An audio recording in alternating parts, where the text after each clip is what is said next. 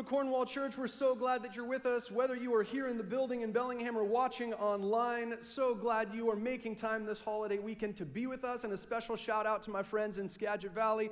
Miss you guys, excited to see you next weekend. Um, if we've not met, my name is Scott Moon. I'm the interim campus pastor at our, at our campus in Skagit Valley, and I get to be up here with you today, and I'm really excited because I get to share a story, a story straight out of Scripture with you. A story that's absolutely incredible. It's a true story, being that it's in Scripture. Um, it's a story that includes adventure, intimidation, fear, faithfulness, and God's supernatural deliverance. It's a story that includes an evil plot, a divine intervention, life in a foreign land before safely returning home. Now, you may be thinking to yourself, that sounds a lot like the Exodus story. And it does, but it's not. It's a different story that has very um, common parallels to the Exodus story. It's the story that follows the, the birth story of Jesus Christ. It's the story that follows the Magi coming to visit Jesus Christ. It's the story of Joseph and Jesus and Mary fleeing Israel to go to Egypt to find refuge, to find safety from King Herod's evil plan. Now, before we get into this story, I want to provide a brief timeline so we have an idea of when this is happening and what's happening and what kind of timeline we're looking at.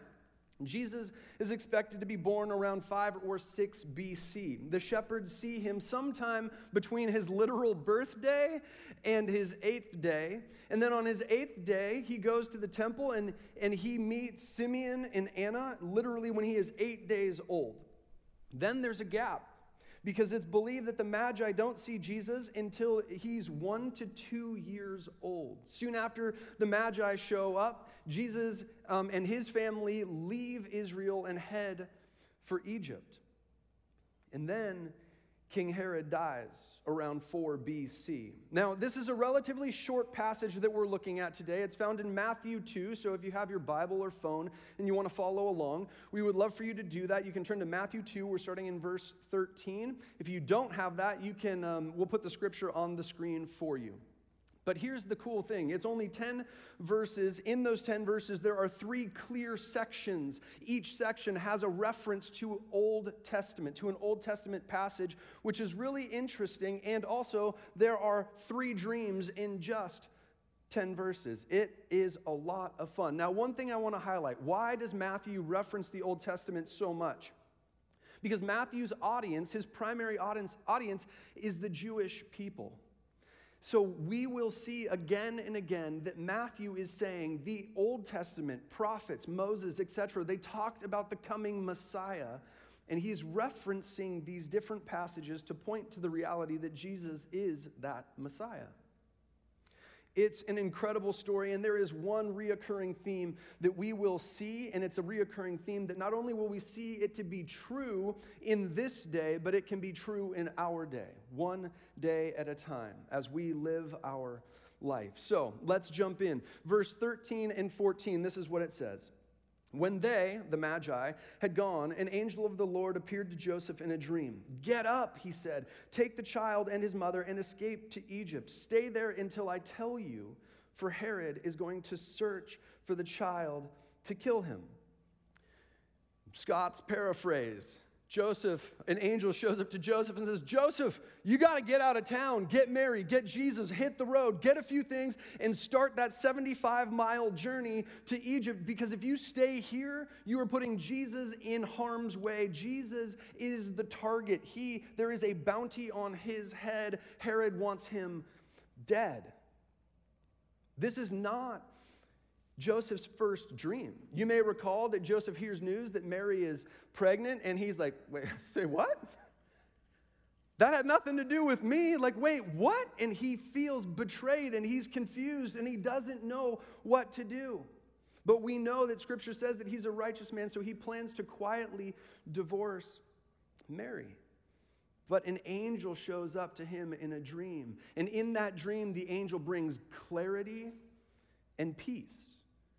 The angel confirms Joseph, the baby that is growing in Mary's womb is God's son, Emmanuel. He will be named Jesus, the Savior of the world. Take peace. Mary has been and remains faithful to you. You can take her home to be your wife. And Joseph does just that. This dream doesn't bring peace, does it? The dream is run, get out of town, leave now because somebody wants to kill Jesus. So it doesn't bring peace, but it is absolutely clear. The instruction is so, so clear. But we also have to admit, we have to acknowledge that there are unanswered questions. The instruction is clear, but you have to think that Mary and Joseph are having questions. Okay, Egypt, why? Why Egypt? What's in Egypt? How, how long will we live there? Will we find community there? Will we find a church there? How will we make a living there? Sometimes we read scripture and we suck the humanity out of it. We read it as facts. It's just telling us a bunch of facts. But I think it's important for us to consider what would it be like to be in their shoes? What would it be like to have that dream? And so there's this these uncertainty, there's this uncertainty that looms for Joseph. And yet what we see is that Joseph takes action. Joseph faithfully follows God's guidance despite not having all the answers. Joseph faithfully follows God's guidance despite not having all the answers. As we continue in this passage, this is what it says. So he got up, took the child and his mother during the night, and left for Egypt, where he stayed until the death of Herod. Joseph doesn't waste time wondering, did that dream really happen? I'm guessing you've been there where you have a dream and you wake up and you're just totally confused, like, huh? He doesn't do that. He doesn't overly analyze this dream. He doesn't think, okay, was the angel speaking figuratively or literally? No, no, no. He wakes up, he, he hears, he believes, he trusts, and he faithfully follows. He hears, he believes, he trusts, and he faithfully follows God's instruction. What would that be like for you? You have a dream, and in that dream, an angel says to you, you need to go. You're in harm's way. Get your family and go to a different country to find refuge, to find safety. You're fleeing your family. You're fleeing the country. You're fleeing your job. You're fleeing your community. You're leaving your church, going to an unknown. What would that be like for you? What would you experience in that moment? What we see is that Joseph and Mary, they left what was known to follow God into the unknown. They left what was known to follow God into the unknown. As they faithfully followed God's guidance, surrender, trust, and courage were required. Surrender, trust, and courage were required. They had to say, God, I'm, i want your will, I want your way, I want your dreams, I want your plans to be true in my life more than I want my own. I have my own thoughts, my own opinions, my own hopes, my own desires, but I'm choosing to put those to the side because your instruction is clear in my life. So, Lord, I am going to surrender to you. It requires trust because if at, at this point, the angel didn't tell Joseph the outcome of the story. He just told him the first step. So he doesn't know how this is going to end, how it's going to play out, what he can expect. But he knows God, and he knows that God is good, that he loves him, that he has great plans, and that he can trust him. But to trust God and to walk with God into the unknown requires courage. There's nothing comfortable about that. It requires courage. And we see Joseph and Mary walk in that. So they arrive in Egypt, and it's believed that there is a Jewish community in Egypt at this time, and um, that it's likely they found community as a part of this group. They found a home. Maybe they started getting to know people. They found a church.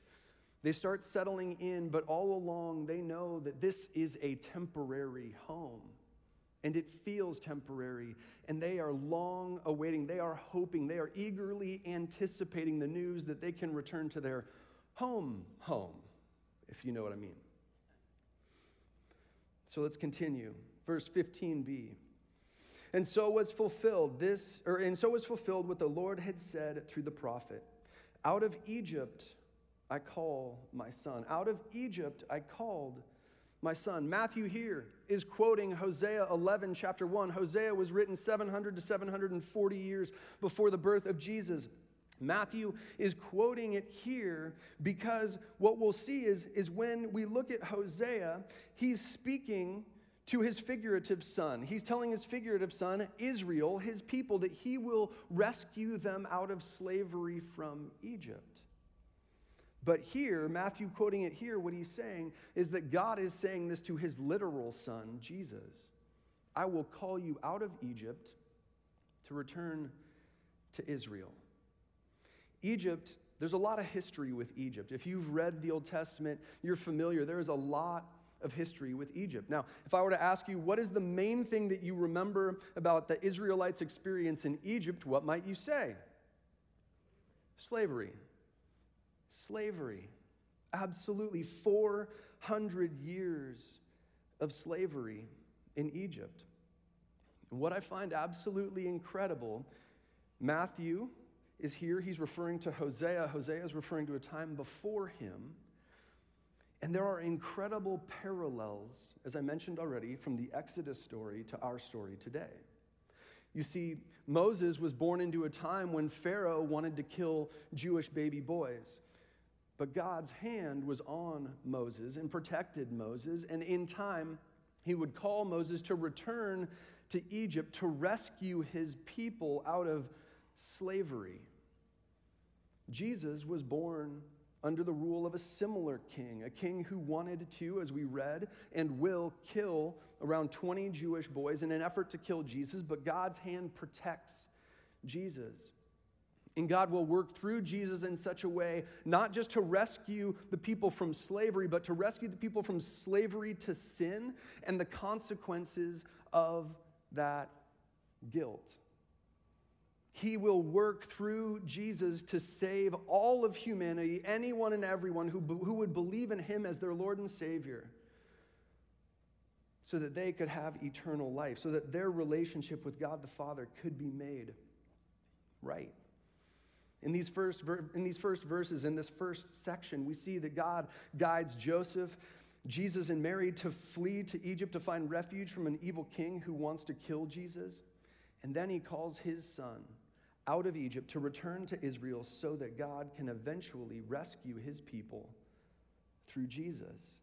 Isn't that awesome? Again, keeping in mind the audience is Jewish. Matthew is laying out a plan where they're saying, like, remember this? Moses is the hero of Israel. Remember that? He is incredible. And Jesus is the new Moses. Moses rescued our people from slavery. Jesus is the new hero.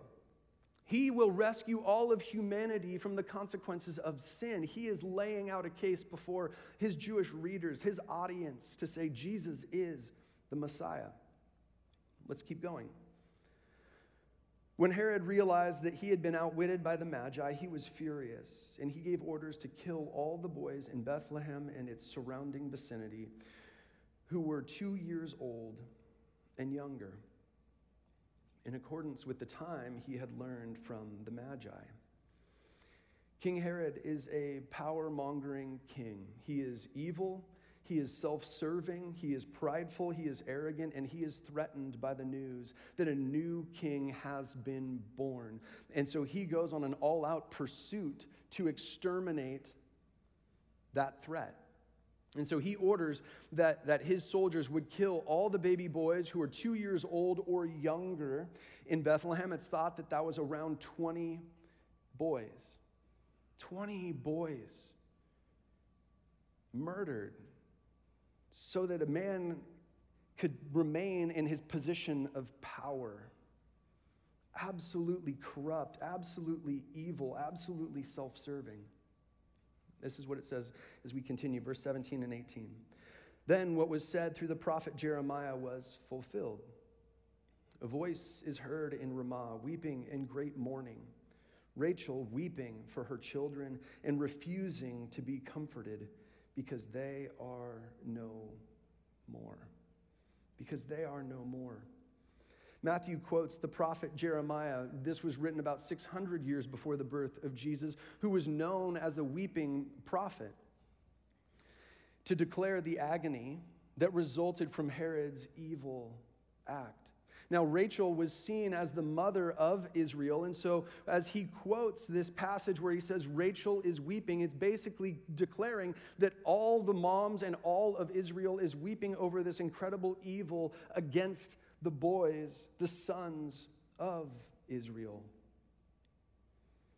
But let me point out something that's really, really incredible in the midst of this. This passage, Jeremiah 31 15, is all about lament, and appropriately so. But Jeremiah 31 is, is in the middle of a section of Jeremiah. He's the weeping prophet. It's a hard read. If you haven't read Jeremiah, it's challenging. But you get to chapter 30 through 33, and that is a section of scripture, of his book, that, that is filled with comfort that is filled with consolation, that is filled with joy. Why? As they look toward the coming Messiah. In essence, what Jeremiah is declaring is in the midst of this hurt, in the midst of our captivity, in the midst of losing our sons, the sons of Israel, there is still hope because someday the Messiah will be born. Someday, this one who's been foretold will be born and he will rescue his people. So Matthew is pointing his readers yet again to the truth that while there is hardness, while, while there is hardship, while there is sadness and deep hurt that results from Herod's act and many other evil acts in their day, that there is hope. There is hope because Jesus, the Messiah of the world, has arrived. He has been born. Hope was born. And the truth that's embedded in this section is that as they faithfully followed God's guidance, there is hope in the hurting. As they faithfully followed God's guidance, there is hope in the hurting. I imagine that word of Herod's act got back to Mary and Joseph. Can you imagine what it'd be like to be them, knowing that his plan, his plot was to kill their son, which he was unsuccessful in doing, but in so trying to take their son out, trying to murder Jesus, he successfully murdered 20 other boys. And now there's 20 families that don't have a son, a beloved son. I wonder, did Joseph and Mary consider why? Why, why did you protect ours? And I imagine they think back to the dreams that they had that you will carry the Christ child, Emmanuel, God with us. And maybe that offered some sense of consolation, but I imagine there's still incredible weight there. But why? Why did God protect Jesus? Because as much as those boys were sacrificed in an effort to kill Jesus, Jesus would choose to sacrifice himself in an effort to save all of humanity. Does that make the loss of 20 boys' lives easier? Of course not. But it does bring hope in the midst of devastation. It does bring hope in the midst of devastation. Now, before I continue to the third and final section that we're looking at today, I want to draw attention to something that Jeremiah said. Jeremiah refers to the coming Messiah three different times in his book as the branch or the shoot. You may be thinking, that's really odd if you've never heard that. And it does seem odd, but hang on to that because that's going to come into play in just a minute. Okay, let's continue. Verse 19. After Herod died, an angel of the Lord appeared in a dream to Joseph in Egypt and said, Get up, take the child and his mother, and go to the land of Israel. For those who were, tr- those who were trying to take the child's life are dead. Second time in this passage, Joseph is sleeping. He has a dream. The angel shows up and, and gives him the long awaited news that it is now safe to go home, home, like get up and go home. And as we know, Joseph is a man of action. Joseph doesn't need a whole lot of convincing. When God guides and directs, Joseph faithfully follows. Again and again, we see this to be true about him. Verse 21 So he got up took the child and his mother and went to the land of Israel. He gets their things, he gets their the family. They hit the road, they, they have what they can carry. They begin the 75 mile journey home, and I gotta believe that it felt a whole lot more exciting this time than the last time. They're heading home. But before long, Joseph hears something, and I think it strikes fear into his heart. Maybe it steals a bit of that joy, that eager anticipation to get home and to catch up and to see what's going on in Bethlehem and to, to connect with family and friends and see what's happened in the time that they've been away. But something shifts. And we see what shifts. Verse 22. But when he heard that Archelaus was reigning in Judea in place of his father Herod, he was afraid to go there. King Herod had multiple sons. His sons, he divided his kingdom up and gave them to his sons. His son Archelaus was ruling over Judea. Judea is where Bethlehem was, and Archelaus was known as an evil man, a cruel man, a violent man, more so than his dad. His dad ordered massacres. It's the word is history would say that Archelaus ordered more and greater massacres than his dad. And so Joseph was afraid.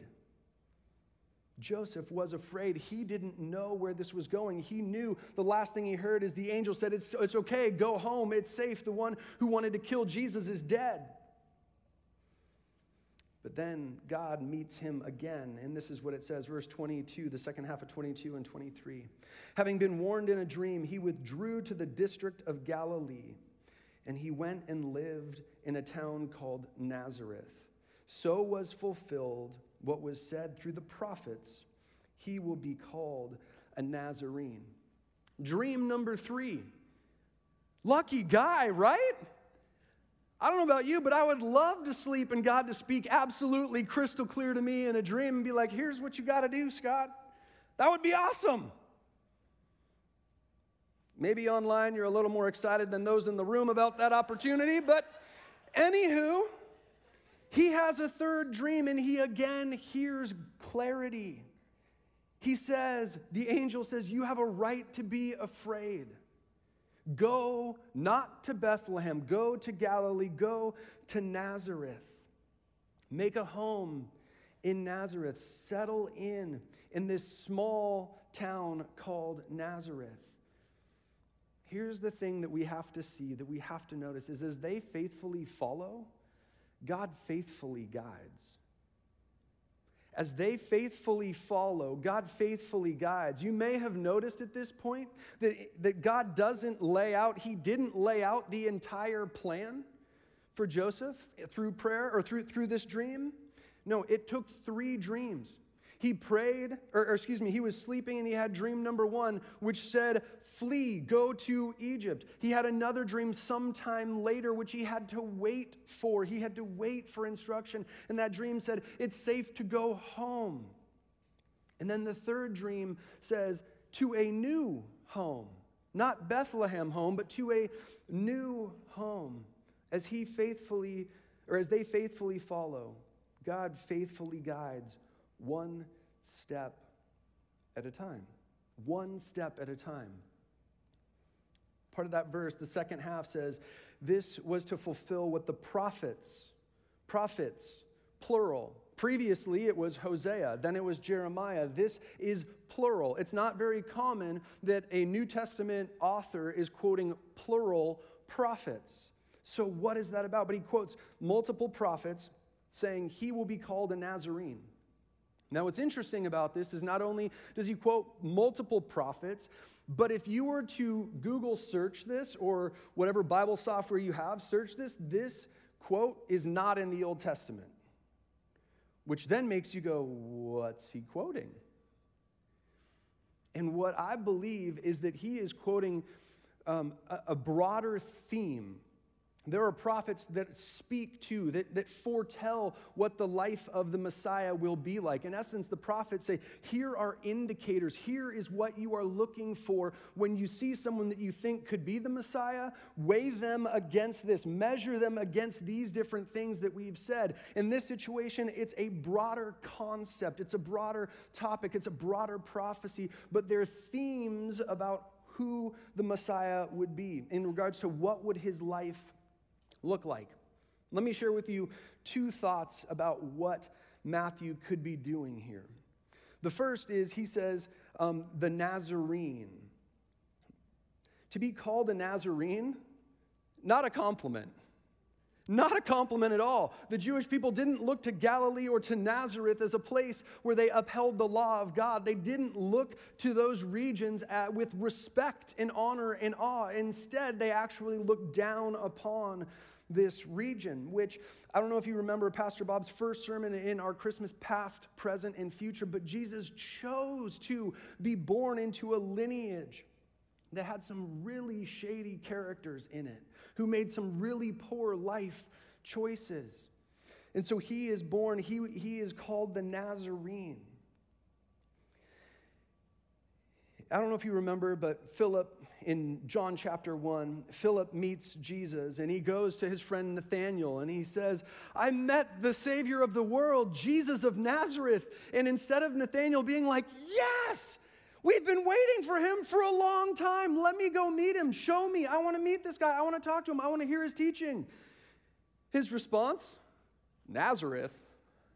I imagine his nose is up in the air, by the way. Nazareth. Can anything good come from there?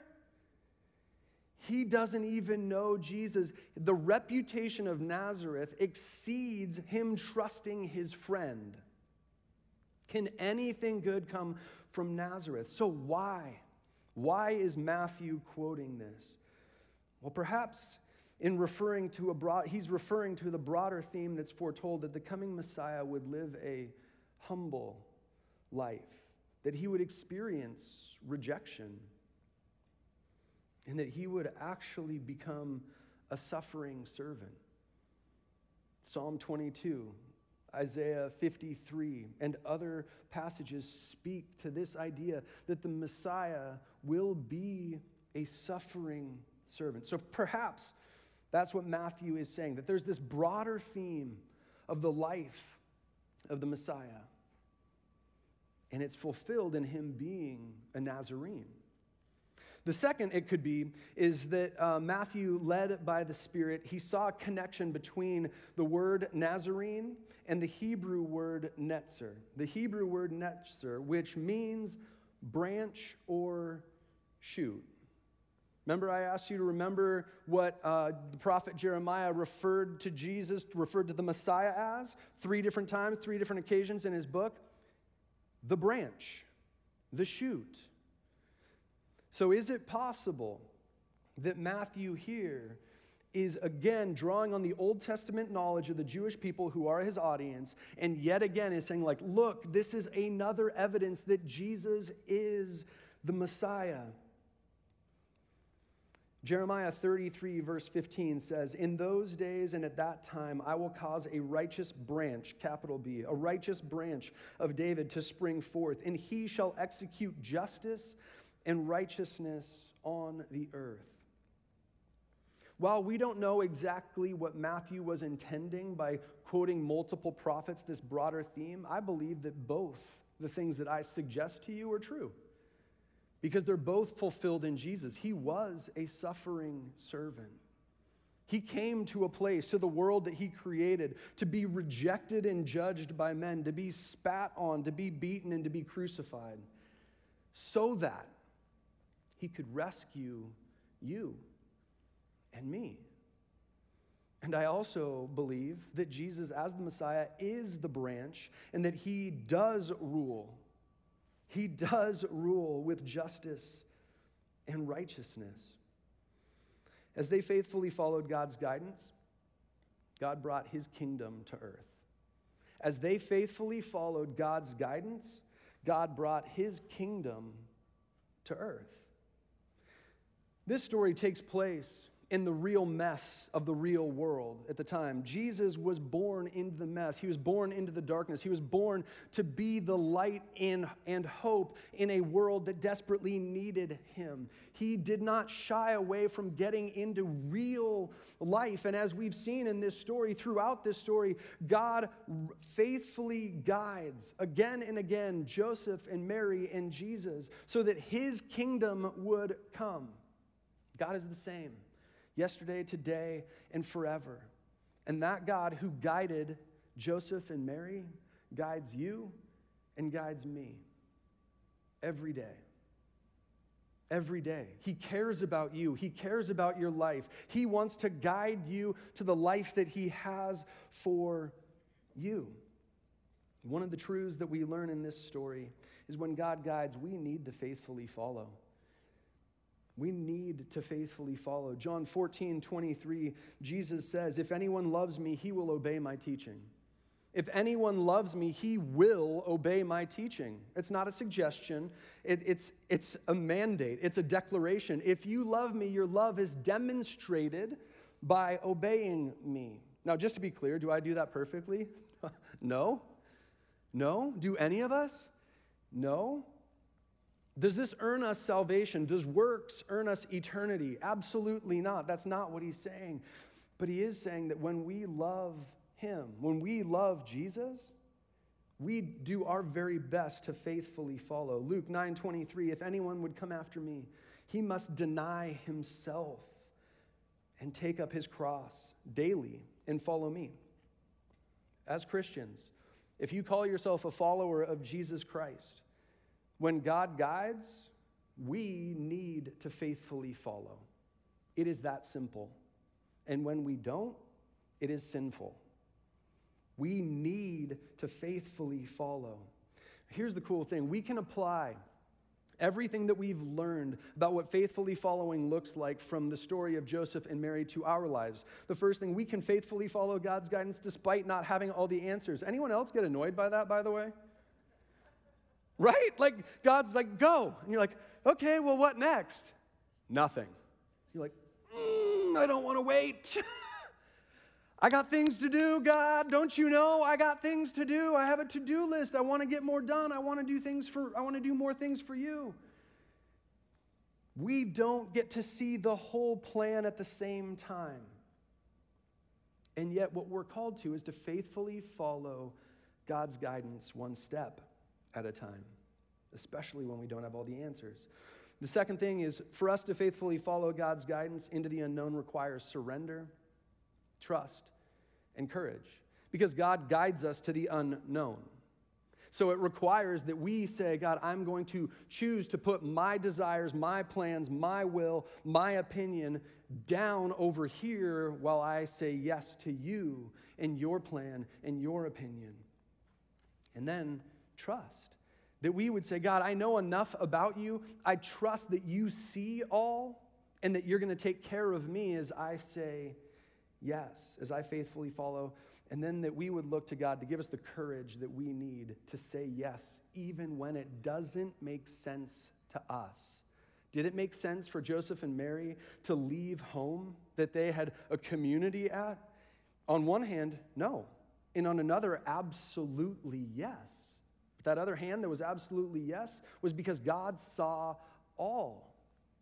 So that we would choose to have courage. The third thing, we, when we faithfully follow God's guidance, there is hope. There is hope in the hurt.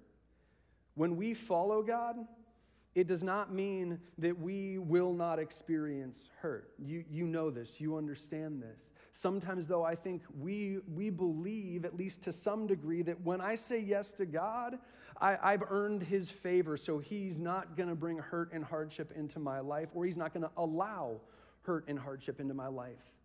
And that's simply not true. That's not true. Read, if, as you read the Bible, every biblical hero experienced hurt and hardship.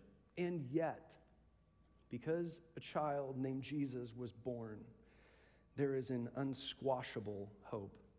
I like that word, unsquashable. The fourth thing, when we faithfully follow, God faithfully guides. He will continue to guide us one step at a time. One step at a time. And the last, when we faithfully follow, God brings his kingdom to earth. He brings his kingdom to earth. And I know if you've been a part of any moment like that where you're, where you're thinking, What? You just did that through me? Are you serious? There is a joy, there is an elation. That is the abundant life that Jesus speaks of.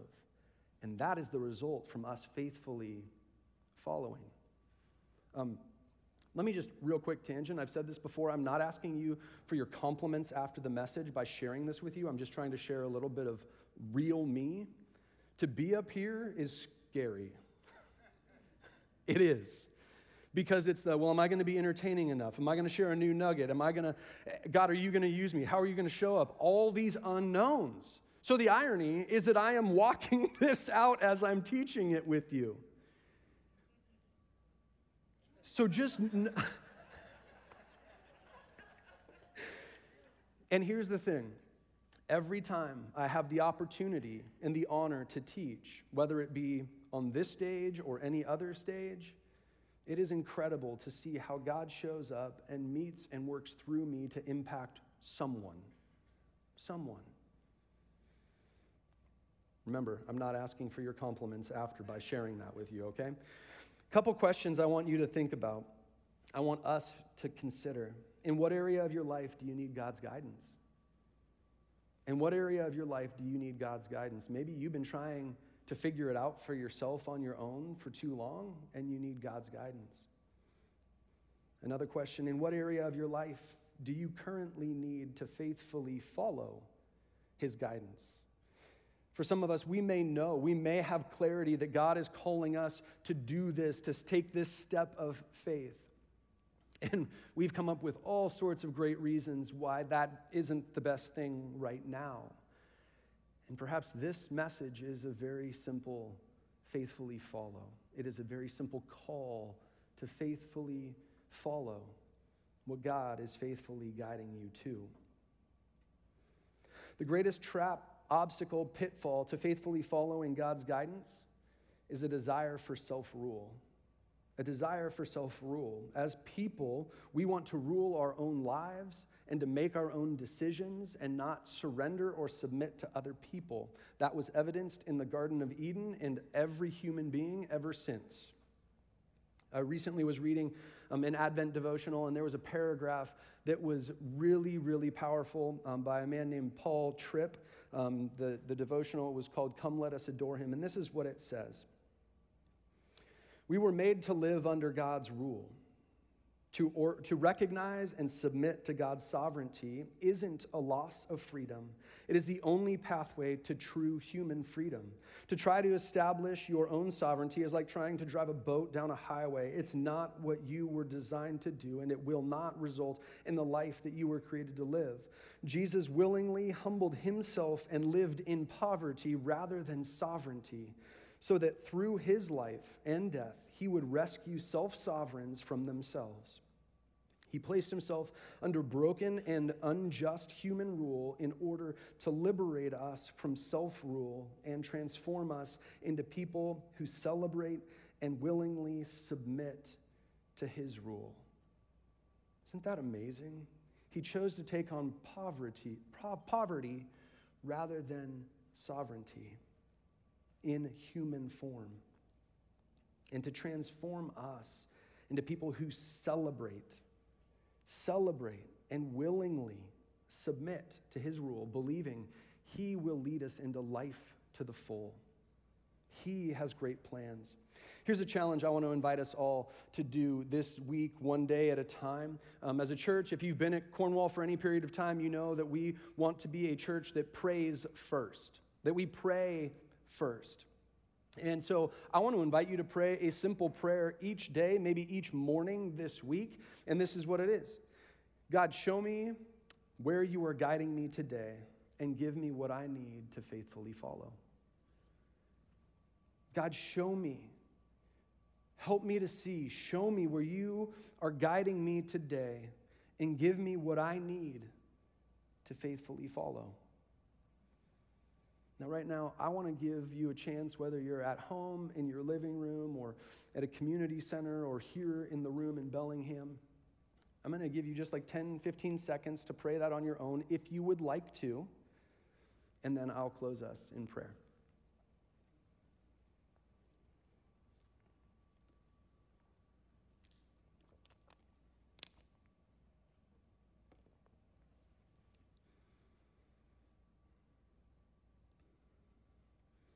Lord Jesus, you are amazing. And we thank you that you are a God who faithfully guides us. And Lord, um, I just ask that you would meet each of my brothers and sisters, and you would help them see what you are guiding them to today. And then you would give them what they need to faithfully follow you. You are so good. And we thank you so much, Jesus, for being born into this world, leaving perfection to come here so that you would become a suffering servant, so that you could rescue us from death to life. What incredibly great news that is. I love you and pray these things in the name of Jesus.